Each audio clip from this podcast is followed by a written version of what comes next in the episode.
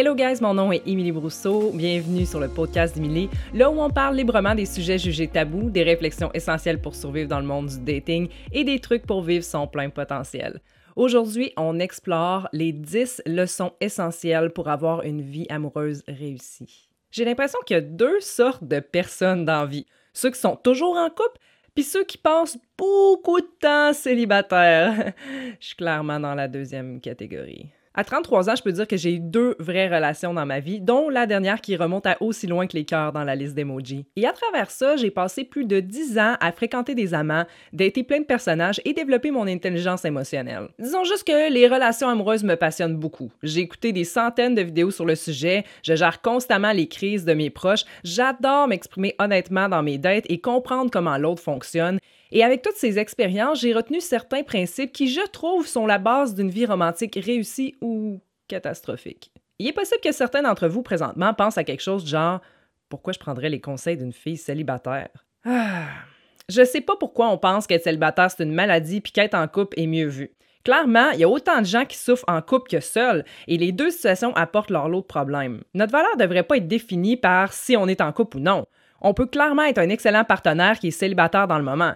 Le fait que je sois célibataire présentement n'enlève rien à la valeur du message que je m'apprête à partager aujourd'hui. Et s'il y a une partie de vous qui pense ça, ben c'est sûrement parce que vous vous infligez ce message-là à vous-même aussi. Et c'est encore une meilleure raison d'écouter ce qui s'en vient. Donc, sans plus tarder, voici pour vous ces 10 leçons fondamentales qui expliquent aussi la raison de multiples échecs amoureux.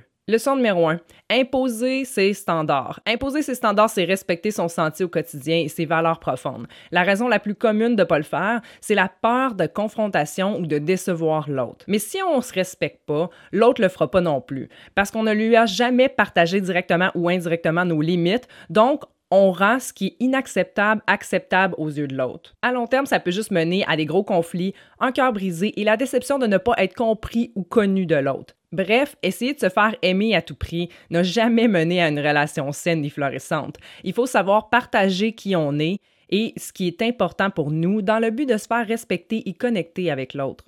Leçon numéro 2. Investir autant que l'autre investit. Ça, c'est l'un des principes qui m'a le plus sauvé dans les trois dernières années parce que j'étais la fille qui faisait un massage intégral à la première date puis tu servais un smoothie qu'elle ferait le lendemain matin. On a peur qu'en investissant pas assez, l'autre va nous quitter, quand au fond, c'est l'inverse. En donnant trop vite et plus que l'autre personne, on lui montre qu'elle n'a pas à faire d'efforts supplémentaires pour nous conquérir et donc on perd son intérêt et même son respect en lui donnant quelque chose qu'elle n'a pas encore mérité nécessairement. Leçon numéro 3. Action ne signifie pas intention. Cette révélation-là vient d'un gourou de l'amour que j'adore qui s'appelle Matthew Hussey. Le principe est le suivant. Une personne peut poser des actions, mais ne pas avoir de réelles intentions envers nous. Elle peut nous appeler, texter, nous amener des fleurs, nous partager qu'elle aime être avec nous, mais ne pas avoir l'intention, du moins pour le moment, de s'investir réellement avec nous. La solution, c'est pas de donner aucune attention à cette personne tant qu'elle ne montre pas d'intention, parce qu'on sait qu'au début, rares sont ceux qui désirent avoir des enfants et être mariés avec la personne sans la connaître. Et donner intensivement pour montrer nos intentions en espérant qu'un jour la personne va s'investir revient au point précédent d'investir autant que l'autre pour ne pas être pris pour acquis. Fait qu'on fait quoi? Premièrement, l'intention. Il faut valider les intentions de la personne au bon moment.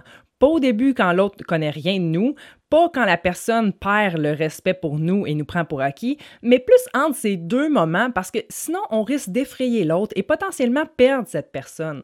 Dire ses intentions au bon moment pour valider si cette personne peut partager notre vie montre nos standards auprès de l'autre, nous fait respecter et peut même transformer son attention en intention. Maintenant que vous savez partager vos intentions, vous vous demandez sûrement comment et quand donner votre attention. Ce qui m'amène à la leçon numéro 4. Ne donne pas quelque chose que tu n'es pas prêt à perdre.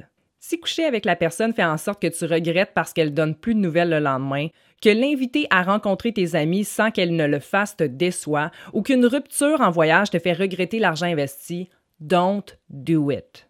Le risque est nécessaire, rien n'est garanti et il faut être prêt à vivre de la souffrance. Mais fais la distinction entre la peine de perdre l'autre, ce qui peut arriver n'importe quand, et le regret d'avoir trop donné. Avant l'action, demande-toi est-ce que je vais regretter de le faire si je perds cette personne? Leçon numéro 5. Faire l'amour quand on est prêt. Je sais que ça sonne ma tante. Mais souvent, on a tendance à être trop sexuel ou pas assez. Soit toutes les conversations tournent autour du sexe et on est surpris de voir que la personne nous utilise pour ça, ou soit on montre peu d'affection ou d'intérêt physique et la personne nous voit comme désintéressés. La solution réside entre ces deux opposés. Il faut arrêter de se donner sans penser et savoir cultiver le désir, entretenir une réelle connexion à travers diverses conversations, mais aussi partager à l'autre qu'on le trouve attirant, soit verbalement ou avec le toucher. Et si la personne continue de baser toutes ses conversations sur le sexe, tu connais ses intentions, c'est à toi de décider si tu acceptes de vivre cette situation ou non, dépendant de tes réels besoins. Leçon numéro 6, dater sobre. Avant, j'avais tendance à toujours boire lors de mes dates, puis c'est vrai qu'après un verre, on peut se sentir plus à l'aise. Mais la ligne est fine entre être à l'aise et ne plus avoir d'inhibition. Boire un verre de trop nous fait soudainement porter les lunettes de l'ivresse et poser des actions qu'on n'aurait pas fait ou du moins pas aussi rapidement. Être sobre lors de ces dates, c'est avoir un vrai jugement de la personne et de ses envies, dealer avec son anxiété, s'assurer d'être vrai envers soi-même et éviter des regrets. Leçon numéro 7, être soi-même. Si tu sens que tu réponds pas à une personne parce que tu veux te faire désirer et non réfléchir intelligemment à une réponse, demande-toi exactement pourquoi tu sens le besoin de faire ça. De quoi tu as peur et est-ce que ça va réellement changer la perception de la personne envers toi? De façon positive, obviously. Attendre que l'autre t'aime pour t'aimer, c'est lame en crise. C'est plate, mais même si t'es à ton meilleur, tu peux pas forcer quelqu'un à t'aimer et voir en toi les choses que tes proches aiment autant. La plus belle chose que tu peux faire, c'est rester vrai, tout en étant mature émotionnellement. L'autre va te respecter beaucoup plus de cette façon-là et tu vas reprendre le contrôle sur ta vie et non l'inverse. Il faut oser être vrai envers soi-même et ce même au risque de perdre la personne qui nous intéresse. Leçon numéro 8. Attendre de se faire sauver. L'idée d'être en couple et que quelqu'un peut t'apporter ce que tu as besoin et te permettre de ne pas faire le travail, c'est une illusion. En couple, tous nos problèmes ressortent et si on ne prend pas la responsabilité de s'élever soi-même, on ne sera jamais capable de vivre dans une relation saine avec soi-même et les autres. Peut-être que d'être en couple, ça veut dire ne pas atteindre tes objectifs qui vont te rendre heureuse et autonome dans une future relation. Il faut pouvoir dire qu'on est épanoui dans les autres sphères de sa vie au lieu d'aider pour se faire sauver. Parce qu'au final, tu es la seule personne qui peut passer à l'action et t'apporter ce que tu as besoin. Leçon numéro 9. Revive la même histoire plus qu'une fois. Dans la vie, il y a ceux qui attendent vraiment longtemps pour s'en aller, mais une fois que c'est fait, ils passent à autre chose. Et il y a ceux comme moi qui quittent plus facilement les relations, mais doivent parfois revivre la même histoire plus qu'une fois pour vraiment passer à autre chose. Je pense que les deux souffrent autant à leur façon. Un endure la souffrance plus longtemps en respectant pas ses standards et l'autre vit la souffrance une deuxième, troisième, quatrième fois par doute de sa capacité à faire les bons choix. Mais bon, on a besoin de ces expériences pour un jour apprendre la leçon, connaître ses limites et se libérer de ce pattern-là. En étant conscient de notre mécanisme et de notre valeur, on peut arriver à se faire respecter avec confiance lors de nos futures relations et devenir la personne qui part au bon moment sans revenir. Ce qui m'amène à la leçon numéro 10, savoir quitter au bon moment. Combien de fois on entend des personnes dire Je le sentais au début, mais qui sont restés cinq ans dans la relation? Que ce soit après la première date ou après deux ans, si tu sens que la relation évolue pas, que tu es malheureux, puis que vous n'avez pas les mêmes intentions, fais confiance et laisse aller. La vie est tellement courte pour vivre de codépendance, puis tu veux pas passer à côté de précieuses années pour te découvrir, voyager, rencontrer, aimer et te faire aimer par quelqu'un qui en vaut vraiment l'effort. Demande-toi pourquoi tu restes. Et si la raison est par peur, c'est parce que c'est probablement le temps de quitter. Avant de terminer, j'aimerais rassurer tous les célibataires ou gens en couple qui vivent l'enfer en vous disant T'es pas spécial! Penses-tu vraiment être seul à t'avoir fait rejeter par une personne que t'aimais, à rarement connecter ou triper sur quelqu'un, à être désespéré par moments, à avoir été trompé, à vivre une relation malsaine, à te sentir seul à ce fuck ou d'avoir souffert de violence ou d'humiliation? C'est important de vivre sa peine.